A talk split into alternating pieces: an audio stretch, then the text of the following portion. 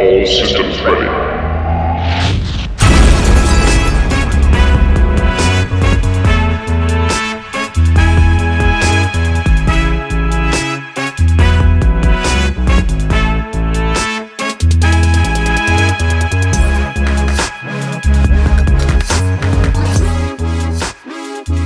Welcome back to Less Than 10, an EVE Online PvP small gang podcast.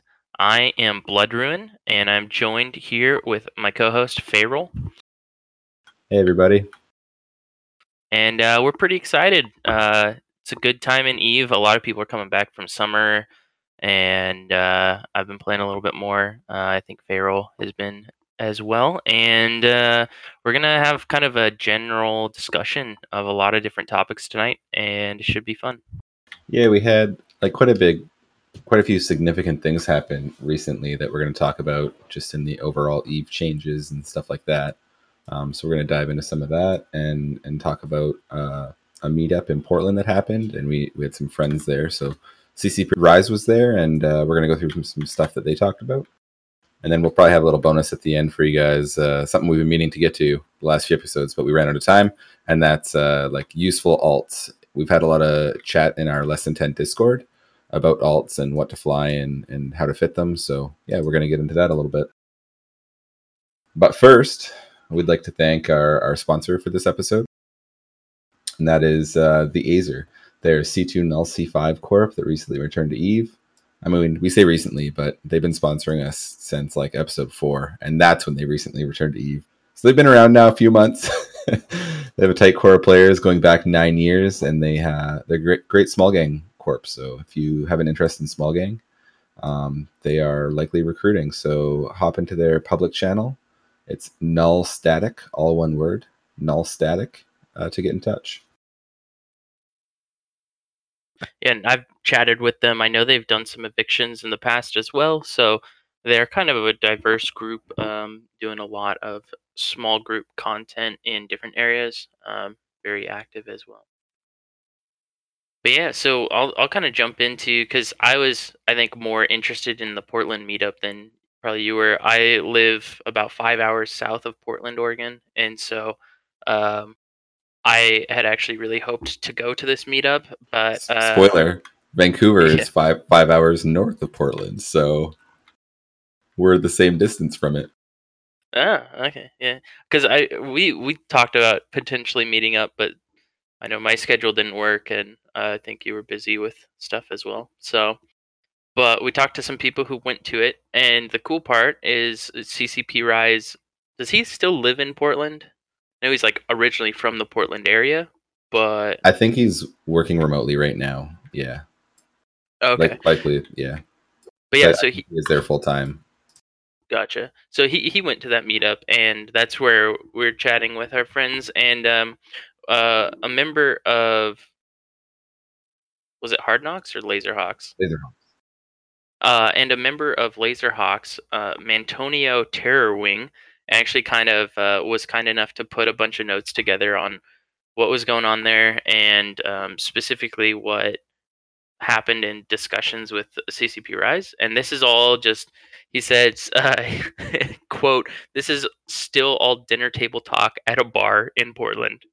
So everything here is definitely not indicative of actual changes, um, and it looks like a lot of Rise's focus was on changing the terrain or the culture of of Eve in certain areas.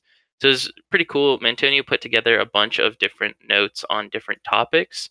So everything from balance changes to tiericide, um, and then you know discussions about conflict drivers and things like that. So I kind of wanted to talk a lot about uh, certain things. Um, one of the areas being time zones, and uh, Mantonio put some notes together saying that um, just it seems like in general um, they're not pleased with the way that Eve players have used time zones to defend their uh, area rather than to play. Um, and I think that's kind of in reference to people setting timers to off time zones, like Australian time zone, um, and just you know making a, a, a defensive timer uh, that no one wants to go to, as opposed to a timer that would, you know, result in a large battle. And uh, the notes kind of indicate that, granted, that's like a natural outcome of Eve players because we tend to min max things, but um, that Rise had suggested wanting to enforce or force it to some way where players actually have time zones um, set up on structures that they are active in. So, um, getting to that idea of like conflict drivers uh, and making those points of conflict be around and in time zones where the majority of those players are playing. Um, and so that's kind of I think like a noble goal. It's the challenge then is like how does that actually get implemented and how do Yeah, it's, so how do you actually difficult, make right? that happen? I mean, like, and it- and it kind of is a buff to those multi time zone groups because, like, realistically, all the big groups, um, like, still have a. I guess all of them have a stronger time zone, but it just depends how they did it. If they looked at like when you're active and killing rats in your system, or I don't know what what kind of metrics they would use, but it, it, it would be pretty tough on groups that are you know a little more even in their time zone. Like, do they just now have a very broad timer? They could still time zone tank if like a Euro heavy group comes in and they, you know, they're uh, they have a equal EU and US. But I guess it'd be better than it is now. Maybe it's fairly niche than my my kind of problems with it that I'm having, but who knows? yeah, I think one thing that was possibly mentioned in CSM minutes or maybe it was in in these notes, but there was kind of an idea brought up of uh, having time zones for structures tied to the region that you're in, which is an interesting concept. I'm not gonna say like I like it or I don't like it. It's I'm not sure it would be a great solution, but it's like interesting. So kind of like how wormholes have a specific effect on them. Um, you know, like all cataclysmic wormholes have very specific effects. It would be kind of like that with a region in nullsec. So, you know, all of Delve has a certain time zone that timers are in, something like that. So the idea would be that groups would move to areas based off of that that region's selective time zone um, and you would end up with player activity being kind of focused around that. Um, but I'm not sure if that would actually work in practice. You know, it might just be that one group is so big that they don't really care and they just go for whatever's most lucrative or Yeah, you know and just push like- players out. it kind of seems like a, a non sandboxy way to solve the problem to me. Yeah, a non an inorganic solution. yeah, and then other topics that were talked about to varying degrees were things like structure spam and fleet comps. Um, I think structure spam in general is like a challenging topic because I look back to POSes and how they were structured around the idea of kind of like a, a maximum number of structures in a system. You know, uh, they were constrained to be on moons, so they couldn't be just anywhere. And as a result, if you know, if you wanted to attack into an area of space, you would have to kill a, a, a pos. Um, a lot of times they were just empty poses, just being there to be placeholders. But you'd have to kill one of them and then put your own pos up. Um, and now, as attackers, you know, a group, if they have enough of a wallet, they can just come in and drop 10 structures. And, you know, depending on the size of the, the defenders, you guaranteed that like three or four of them are going to get anchored. So, um, I structure spam is like a really challenging topic in that in that structure that way. But um, there were notes about maybe making them more vulnerable when they're unfueled, and that might solve some of that in terms of it would be easier to kill certain structures, but the actual like combat dynamics around them and how structure spam uh, affects the combat type situations really wouldn't be that um, that solvable just by making them easier to kill when they're unfueled. Yeah, I, I think.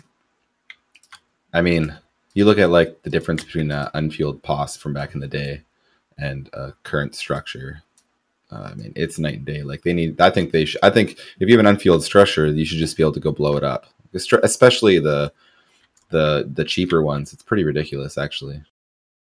Yeah. Oh, like Athanors and Raitarus. I'm like, it still frustrates me that how inexpensive they are, and you can just throw them around. Yeah.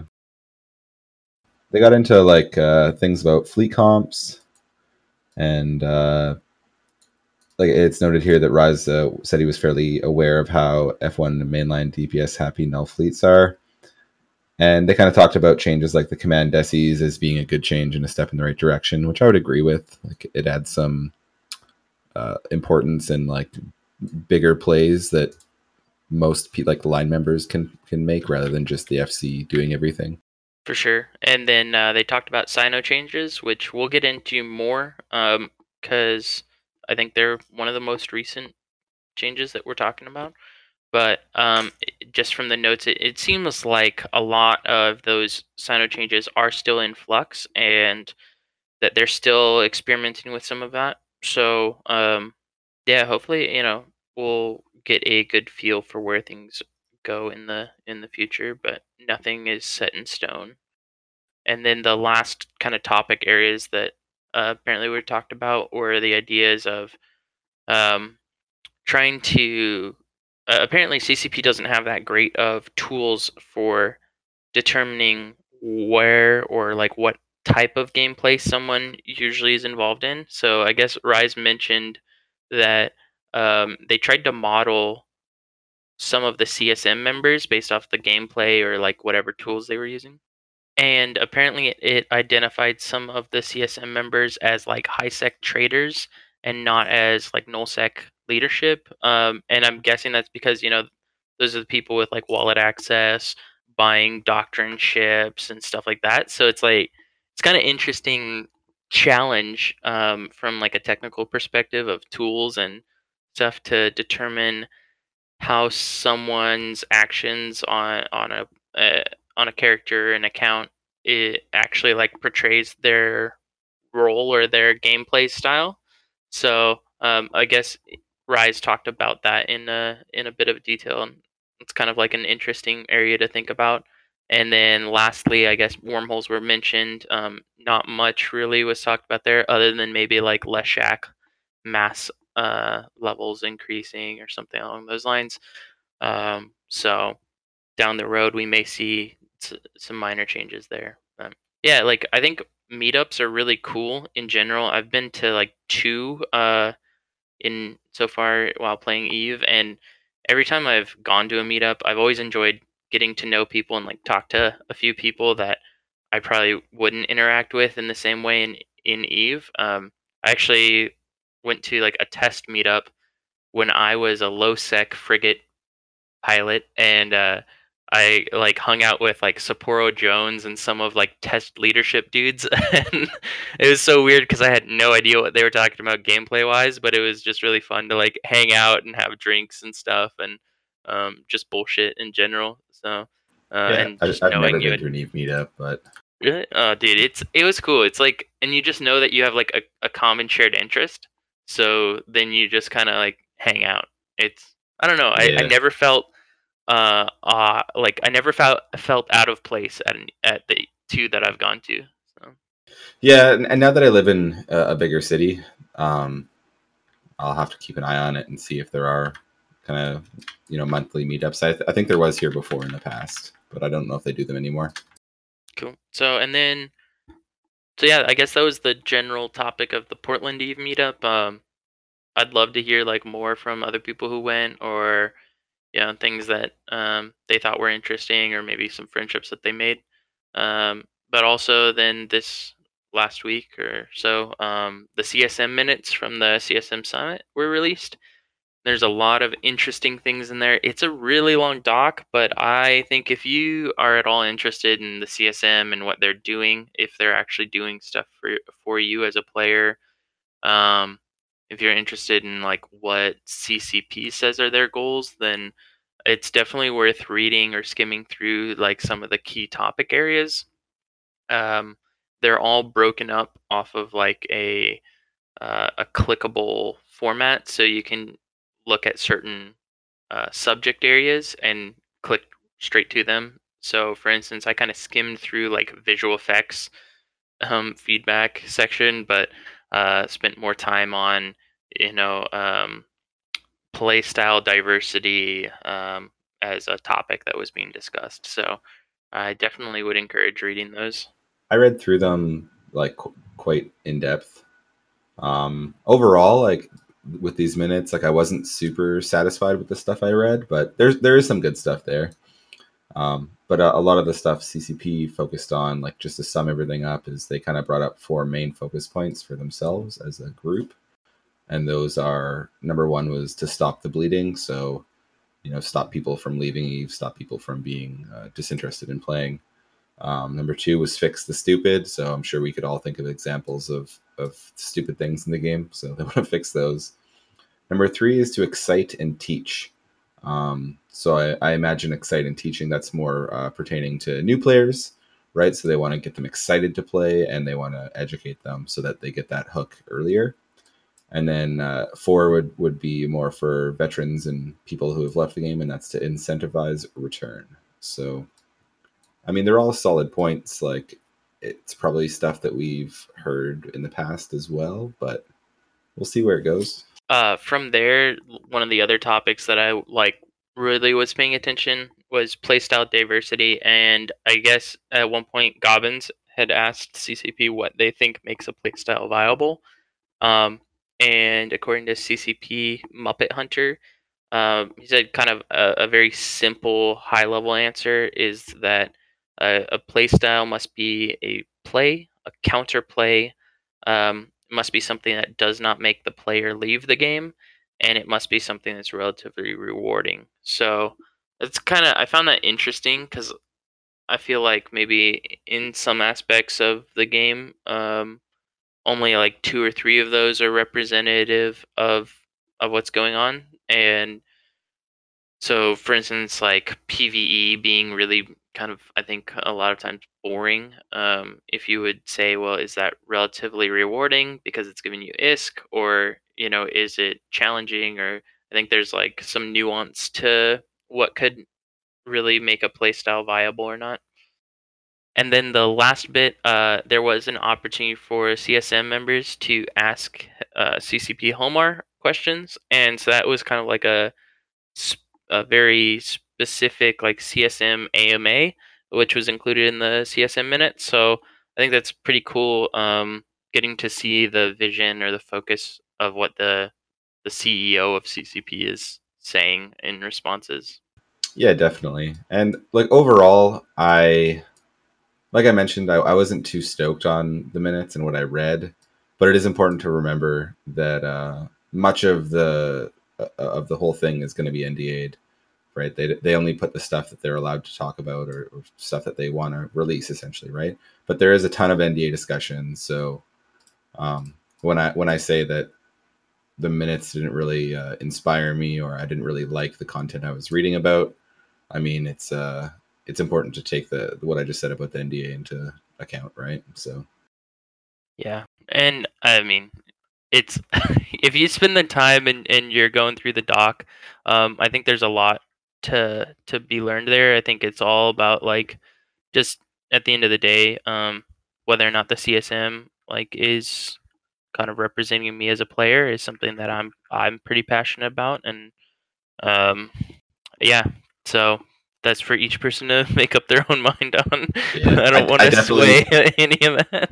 I definitely think nano stuff was under uh, represented because there was a quote from Vili uh, about a, a uh, what their topic could potentially bring. What was the uh, what was the term he used? Nano crappery. About potentially bringing back nano crappery. So uh, yeah, I'd say nano yeah. is un- underrepresented.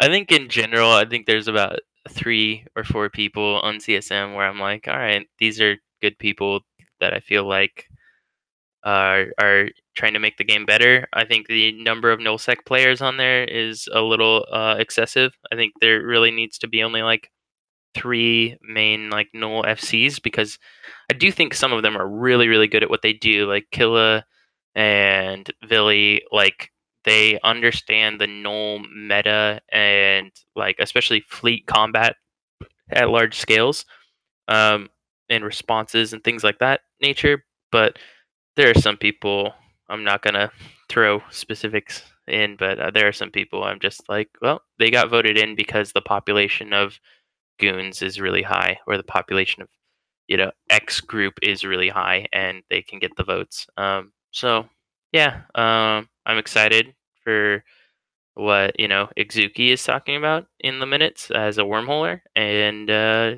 yeah, we'll see. We'll see how things change from there on out. Yeah, and if you don't want to read them, um, maybe like I'm sure some other like TIS might will likely go over the minutes. I believe they already have. Um, obviously, it's likely going to have a nullsec focus, but you know, take with that what you will. Um, if, if you don't want to read through it, maybe give it a listen to on there.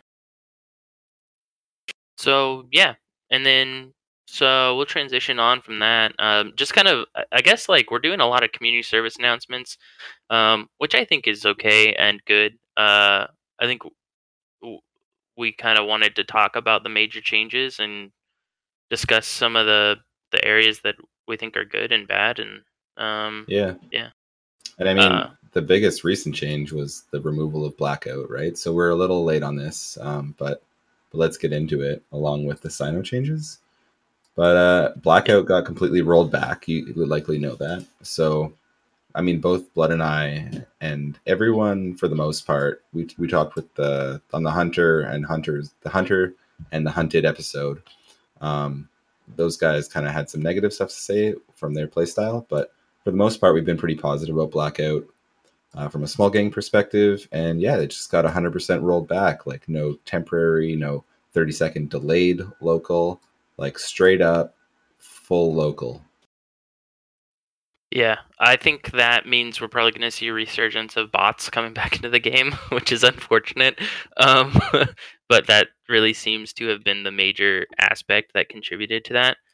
Um, I really see like the Cyno changes and Blackout as two separate changes, and I hope they stay that way. I hope that Cynos don't get rolled back as well. Um, but I, at the end of the day, I did feel like Blackout was something that I appreciated. Um, even in the times uh, john dries put up a video recently that was kind of about blackout but in one point he said that uh, he said something really striking like that the eve blackout gave equal opportunity to the hunters and the hunted. Um, and i felt that during blackout there were times actually where I was in an area and didn't realize how outgunned I was, and I, I, you know, and only noticed it like too late on D scan or something like that, and it kind of pushed me to be a better pilot. Um, and I, I kind of feel like that's going to be missed, um, at least from my perspective, because now I can jump into a system and see there's exactly 30 people in local and there's one ship out in space, you know, something like that. Um, and so that's kind of a little frustrating, but uh, it will make hunting people a lot easier. it, it it's kind of like a bummer in the sense that when you jump out of your wormhole, at least from our perspective, we jump out of into our our knoll, um, we're instantly known that we're there, uh, and it's uh yeah unfortunate, but we'll we'll continue on. Out of the two changes, I think Cyno changes make small gang uh, fighting more viable than Blackout. I think Blackout was overall better for the health of the game, um, with reduction in in bots and making things more dynamic. But I think that the Cyno changes are better for small gang. Oh yeah, I Um, could have one or the other, like Cyno changes for sure. I mean, when you think about in our episodes that we've talked about where we kind of complain about big problems or talk about big big problems, um, you know, the biggest ones we had were were essentially citadels and cynos, right? So, um, well, and capitals, but cynos are kind of tied to that. So, you Yeah. know, now you have cynos being pretty much gutted. Like the the cha- it's a huge change. Um, where yeah, they could still cyno stuff onto you pretty quickly, but you're you're guaranteed to see it coming. Like it's it's not like it was before where you had to guess. Now, you know, you see a Black Ops battleship, you know it's there for a Cyno.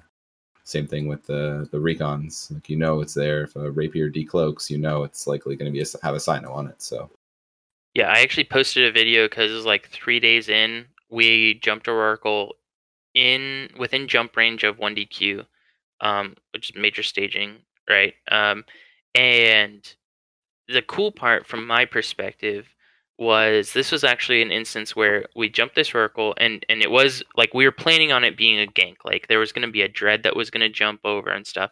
But then there was issues with the dread. Um, he didn't have jump cal 5, so he couldn't make the jump. So we're like, "Oh shoot, okay." So we've got like I don't know, like six Leshaks and like two Nestors or something. So we're like, "All right, whatever. Let's just let's just try to kill this Rorqual."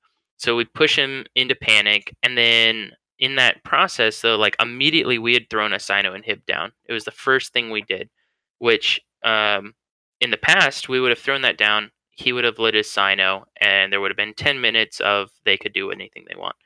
But so we threw the inhib down and as the the Rorqual goes into panic um i believe it was a falcon decloaked at like 30 km off and was trying to light a cyno but we had our inhib down because we had prepared correctly, right? And that that recon pilot had just failed to do one small thing. All he had to do was warp on grid cloaked, which he did. See that there was an inhib down. Either like warp off and come back at 100 or go to a ping. Like very simple solutions, but that pilot failed to do that. So he decloaks, starts trying to light his cyno, and we kill this recon. Um, and like they had like some small tackle come and we just kind of like pushed them off with drones um, and at that point time like we're kind of unsure like we're freaking out. A super ends up like warping onto grid landing and then jumping out to a cyno which was we thought was hilarious because we were like discussing hey can we actually tank this? Uh, you know can we tank a super? Like uh, what do we do? What's the escalation right of of killing a super it's going to take a very long time and like all this stuff. And uh, and he just leaves. So we're like all right uh this is weird. And then we end up killing the Rorqual and leaving. But it was all down to like that one little thing the cyno changes allowed us to actually use an inhib in a way that was it was meant to be used.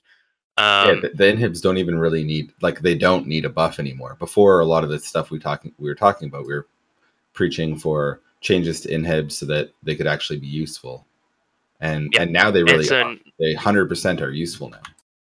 Yeah, they have a purpose, and so you know, and even even if that so that recon landing at hundred, lighting the cyno, or you know, or at a ping lighting the cyno, would have been very troublesome for us.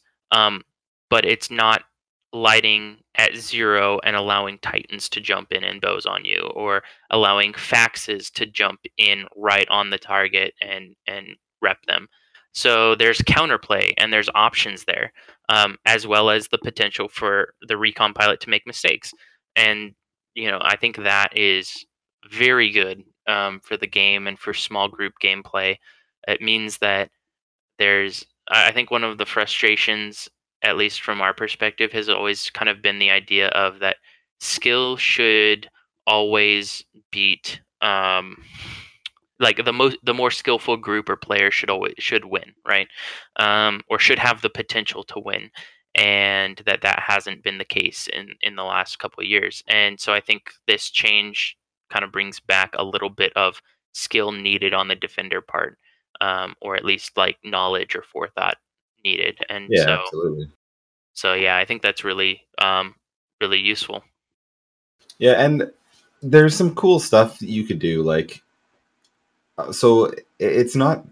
I mean, so okay. So first of all, when this change went into effect, a lot of the nullsec groups basically put a stop to like super ratting. They said no super ratting for I don't know. It was like a week or something that they turned it off, uh, and they put into like affect these rules, which state, you know, you have to have a recon pilot to light your cyno, blah, blah, blah, all these things.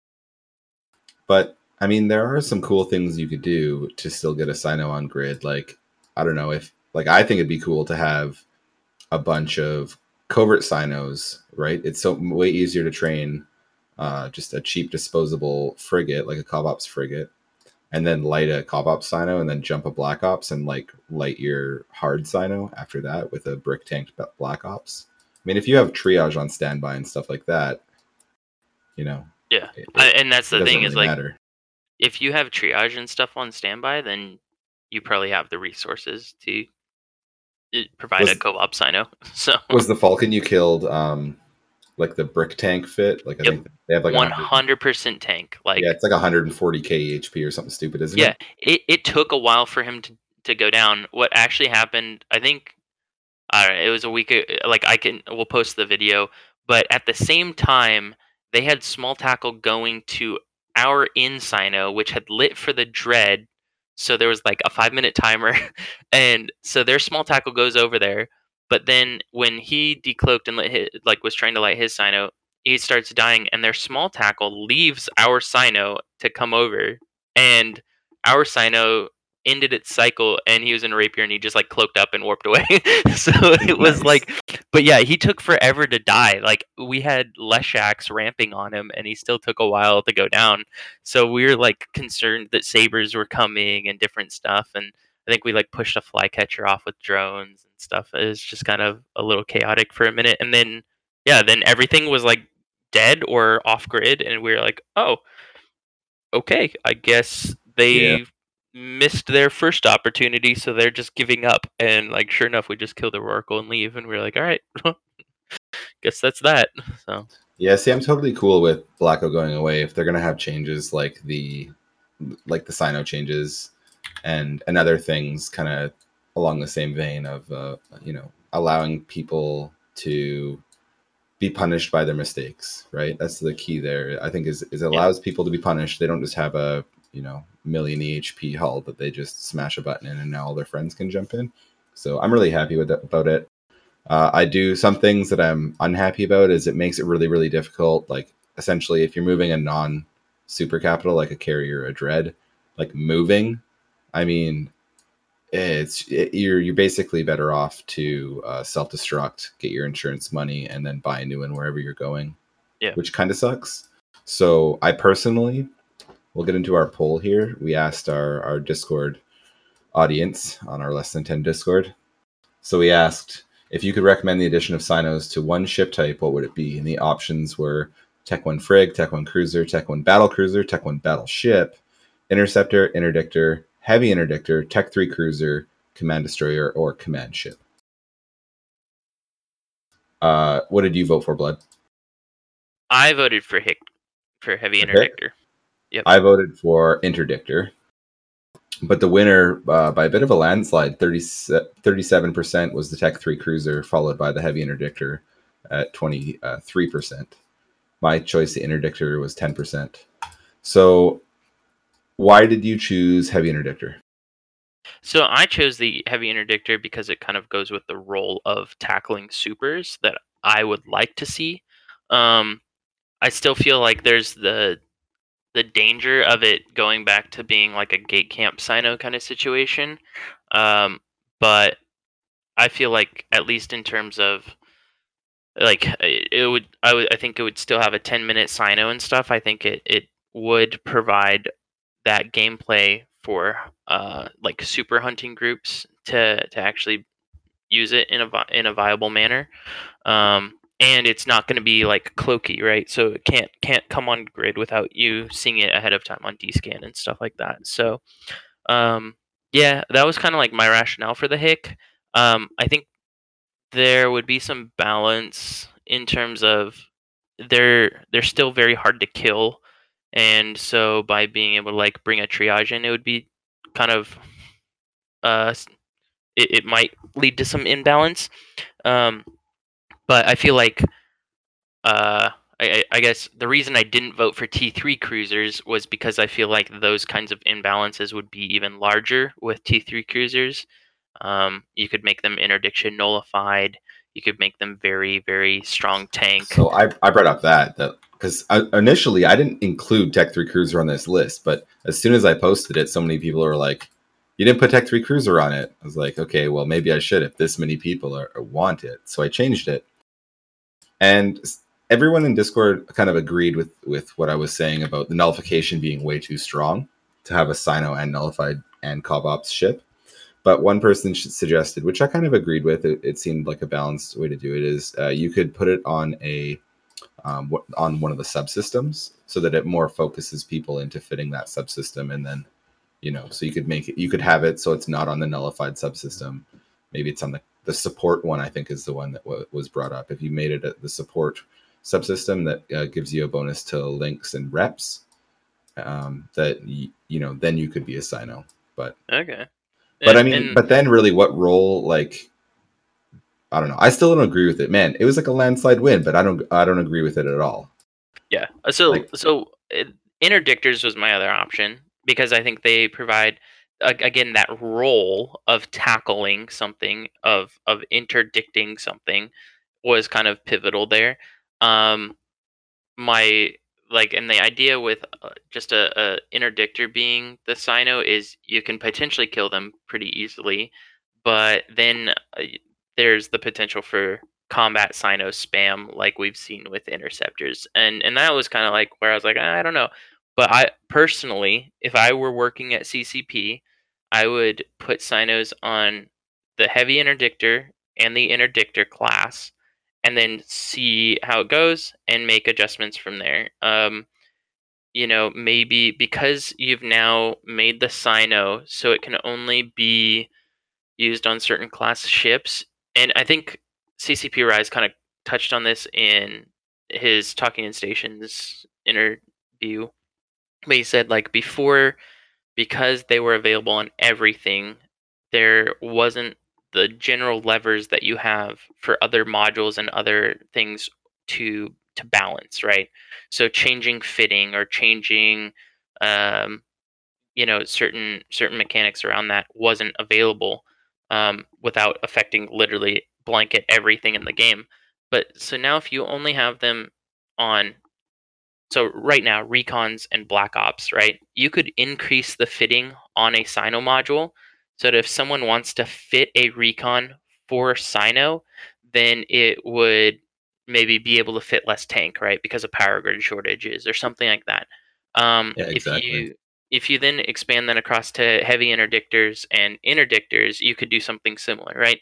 So so uh, that's like my personal thought is i would add heavy interdictors and interdictors and then start messing with the cyno module based off of the results. If you see just tons of interdictors being used for cynos well then beef up the fitting so it'd be really hard to fit uh, a decent tank on an interdictor with probes right because probes interdiction probes take up a lot of fitting so so it'd be like one or the other or like you know you'd really have to severely minimize the the tank on it and therefore you it would be more killable like stuff like that um Yeah.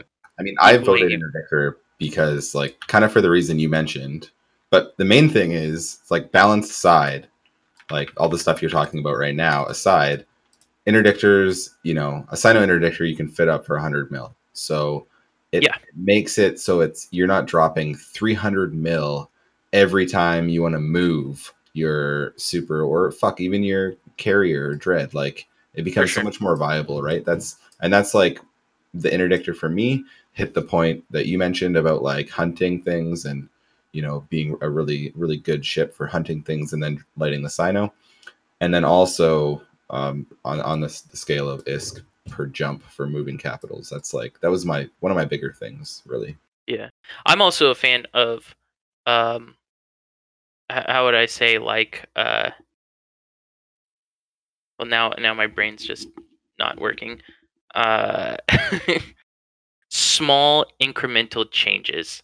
So that's where I like the perspective of introduce cynos to one more ship class, then wait, and then another ship class, and then wait. small And, like- small inter- incremental changes like blackout right right and that's that's the funny part is like chaos era like i i get what they're trying to accomplish but in terms of game design i think chaos for the sake of chaos is kind of stupid um i've been having fun with it but i would like to see these changes put into effect in a way that makes a little bit more sense and that creates and incentivizes buy-in from the pay- player base. And I, I feel like that's where ccp maybe has missed with the chaos era. Like it, Yeah. what's really funny is you look at chaos era and them just throwing shit in and then you look at like things like abyssal space and i'm just like dude where was where were these changes during abyssal time period? Like where where were these kinds of this focus on disruptiveness when you were doing all these other mechanic things that you've introduced and it's just kind of it, it's kind of silly to me like um how they have implemented this versus like abyssal dead space and the iterations that they've made on abyssal dead space with being able to take in a fleet of three and you know kind of multiplayer combat around that.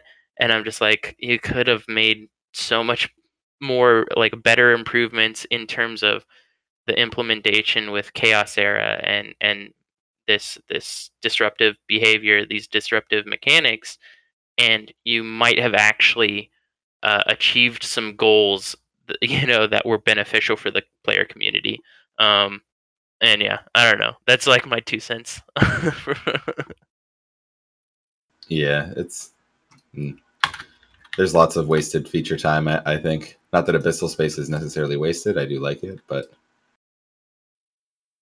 yeah i it just feels like chaos era was kind of rushed be, probably because of how it was implemented i get that feeling whereas abyssal space i feel like they they really kind of like refined it they put it on the test server they did all this stuff like they got a lot of feedback they went through this iterative process of of making it better um, and and expanding on the feature um, and i'm like you guys should be doing that kind of stuff with chaos era mechanics you know um, so I don't know. Hopefully, we'll see that in the future, right?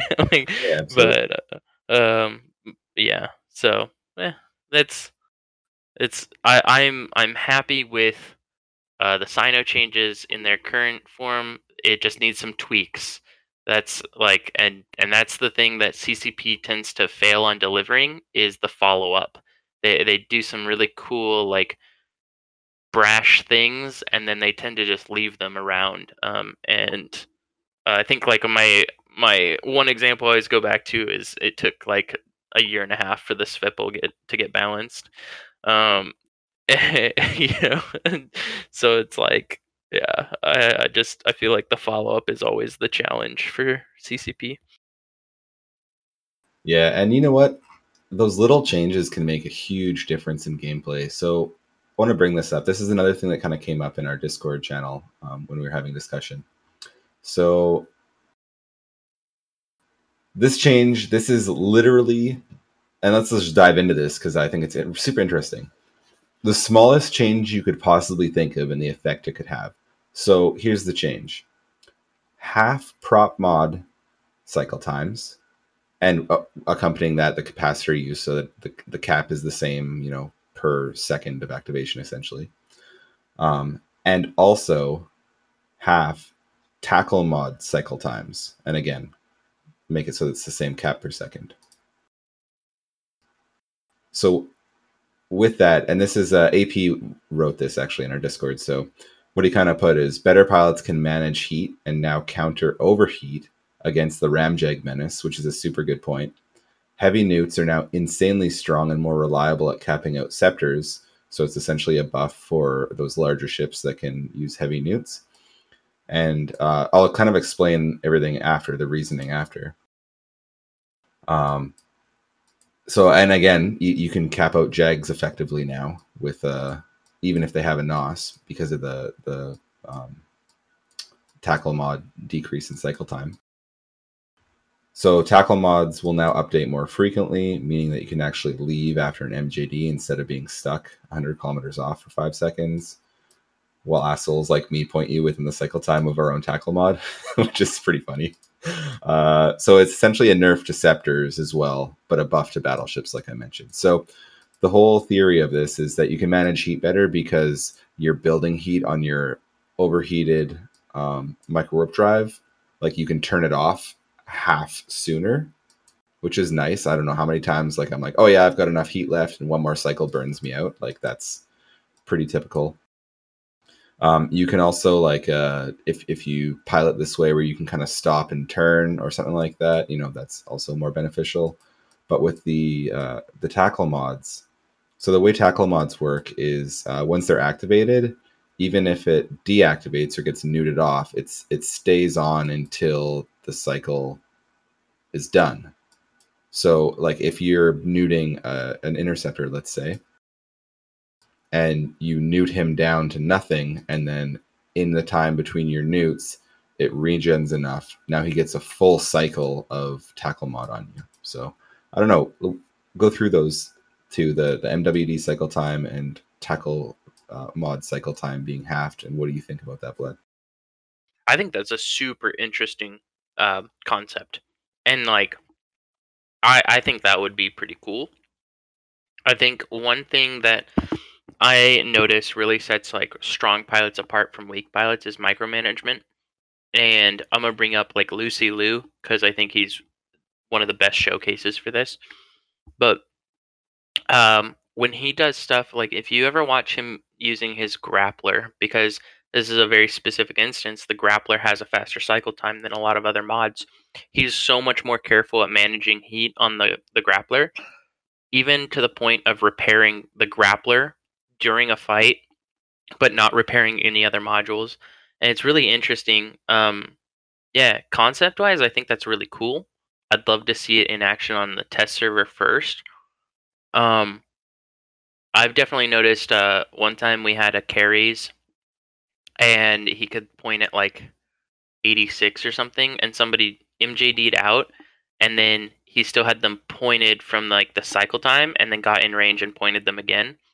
Um, I think back to things like Big Miker, um, where someone MJDs, they land a hundred off, and he had MJD like set his MJD or hit it like one to one and a half seconds behind, but because of the cycle time and the tick rate of the server, um, when they landed 100k away, they couldn't warp yet, and then he his MJD landed him out in range, and and he was able to extend the point. Um, he called it something. He called it a stretch point. Specifically, is like the name he termed it. But like stuff like that, I know exists, and at high level, it's like it happens. Um, kind of abusing that mechanic.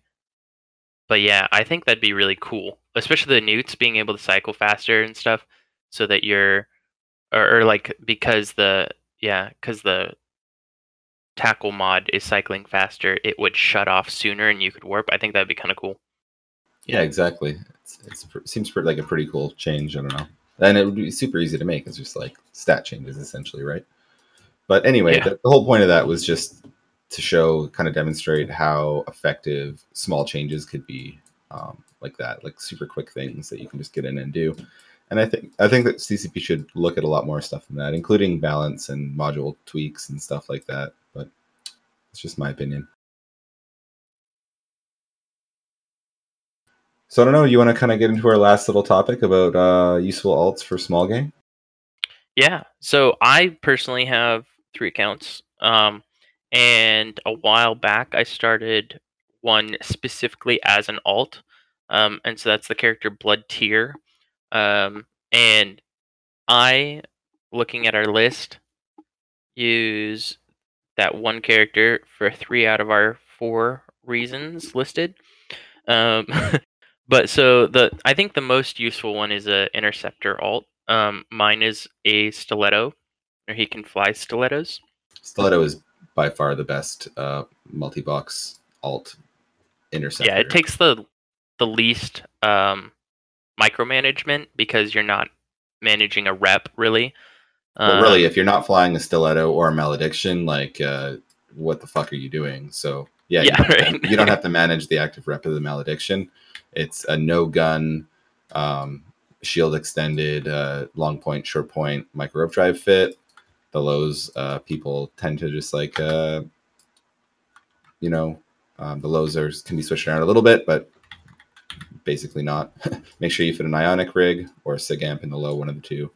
But yeah that's that's i agree like it's the most beneficial. It's so nice when you're either you can take it out and go tackle something and then yell or you can uh, scout your slower ship around and you know tackle things while your ship gets there. It's it's it's very nice to have. Scouting all that kinds kind of stuff For sure. And then um, the second, probably most common one is a command destroyer alt, um, and you can use them in varying complexity.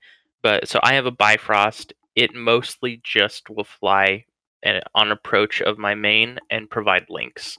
Um, I see people like Lucy Liu using them to jump out of combat and things like that. That's totally viable. You can put on things like uh, remote tracking in uh, computers to boost your range, um, stuff like that.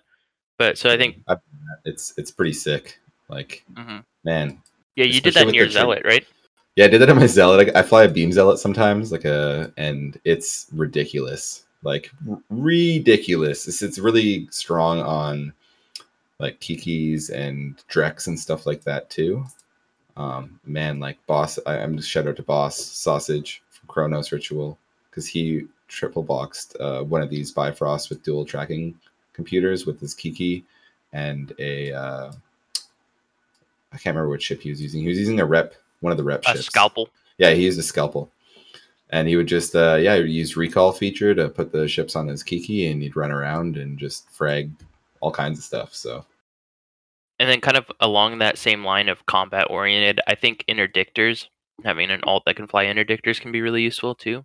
Um, and I think if you're if you have a character that can fly a, a command destroyer, right? So you've already got destroyer five, then it's not too much extra to to train into an interdictor, and that can be useful, especially in wormhole space. Um, I feel like I use an interdictor a little bit more than sometimes I use my command destroyer to jump things off. But in terms of a, a combat oriented um, focus, I think that interdictors can be really useful too.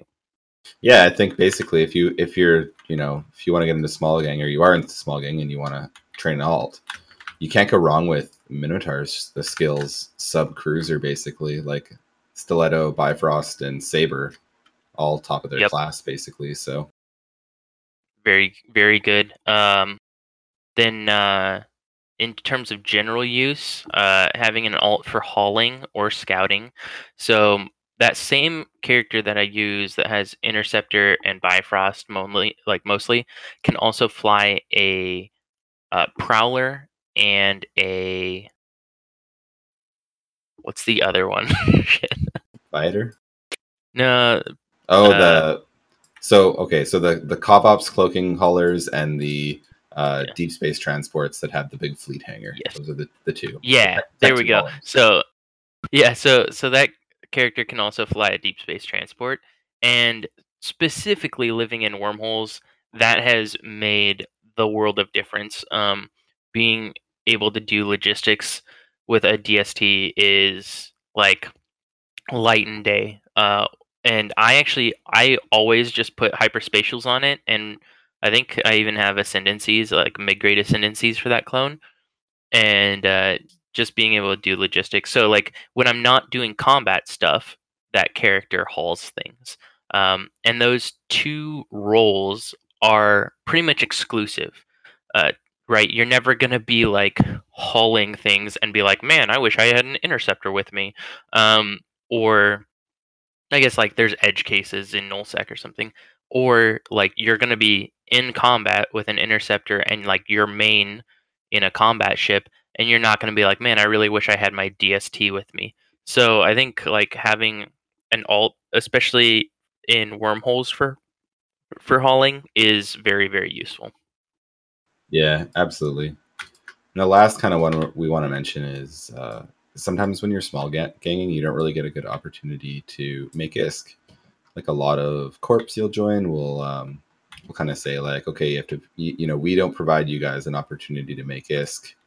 Um, you know, we don't have SOV, we don't have easy access to ISK making things, so you have to be, you know, self sufficient on your ISK. So whether that's like a, you know, cheap ratter like a Myrm or Dami, whatever people are going to use now that the VNI's got nerfed, to just kind of spin a, an Anom as you're PvPing on your other characters. That's like one good way to do it. Or you could, you know, f- fit up an Astero and do relic hunting, um, stuff like that. But it's it's important that this one be like, you know, don't do it on your main character because I find, you know, people would then leave, go go out to go hunt relic sites or do whatever they're to do or go to a farm hole and then it's like, okay, we got a bunch of content, and you know he can't join in now. So this one you could probably have it on your main account, but on an alt, like especially if you're doing something like relic hunting, because you can just log off. And then at any point you can kind of just cloak up, log off that character, and hop onto your main to PvP. So ISK generating alt is is quite important. Another good uh, I have, uh, good way to it'd be good to do like an abyssal um like a, uh, an abyssal alt like a Gila or something like that.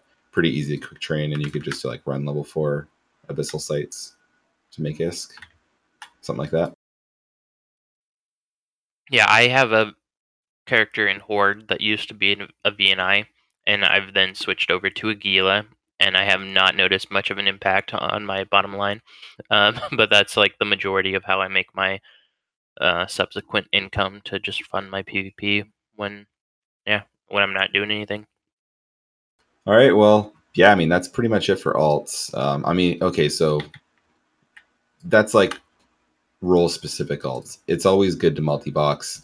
Um, so, for example, I have like Nestor alts and stuff like that. Like my alts are pretty high SP, so they can fly. It's basically I can have multiples of the same thing. Like could, if we were rolling with Shacks and Nestors, I could just like, all right, I got two Nestors or something like that. You know what I mean? Like once you get those basics, you can expand out to f- fleet roles that you want to try multi boxing with, or do cool stuff like uh, you know remote rep dummies or something like that. There's lots of other cool stuff Yeah. you can do with alts, but how useful they are, you know, it's subjective. These are solid roles that you're not going to regret training on an alt. Yeah, I guess we'll get into kind of our shout outs.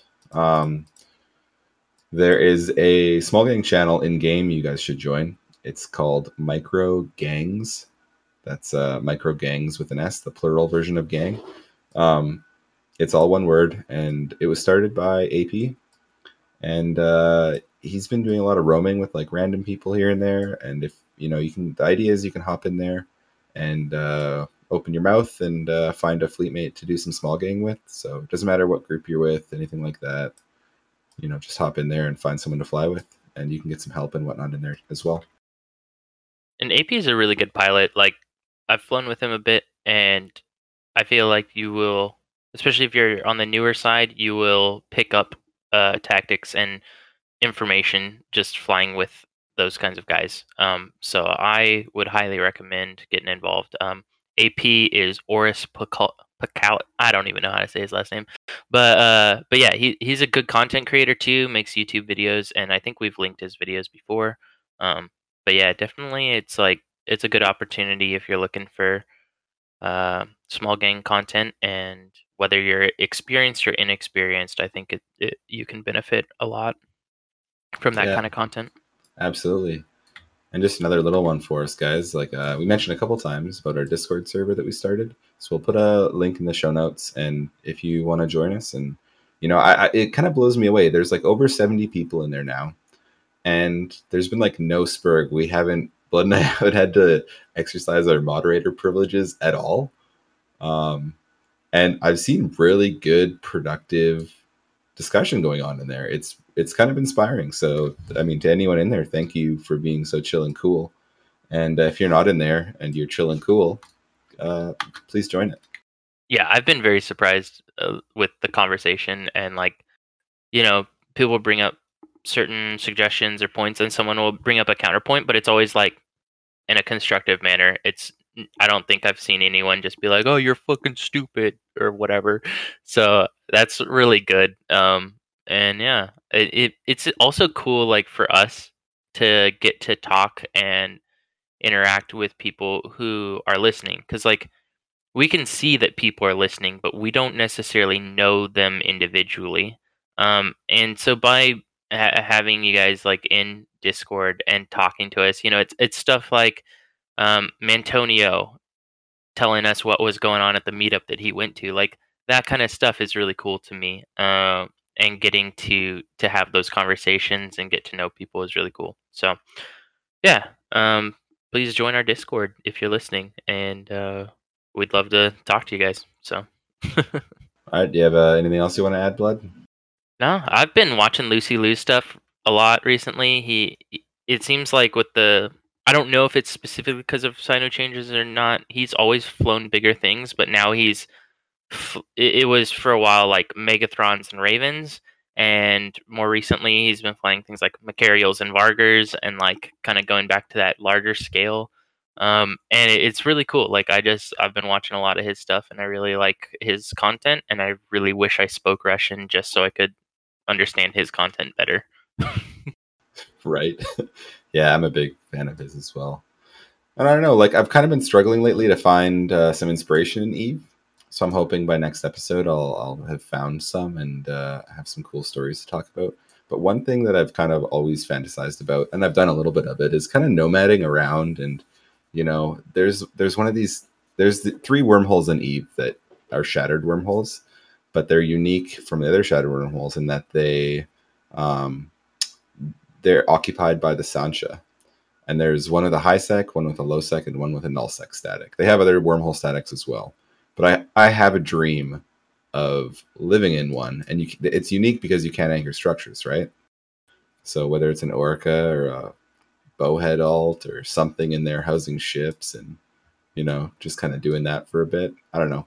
If anyone has a scanner in one of those wormholes, please get in contact with me so I can seed one of my own.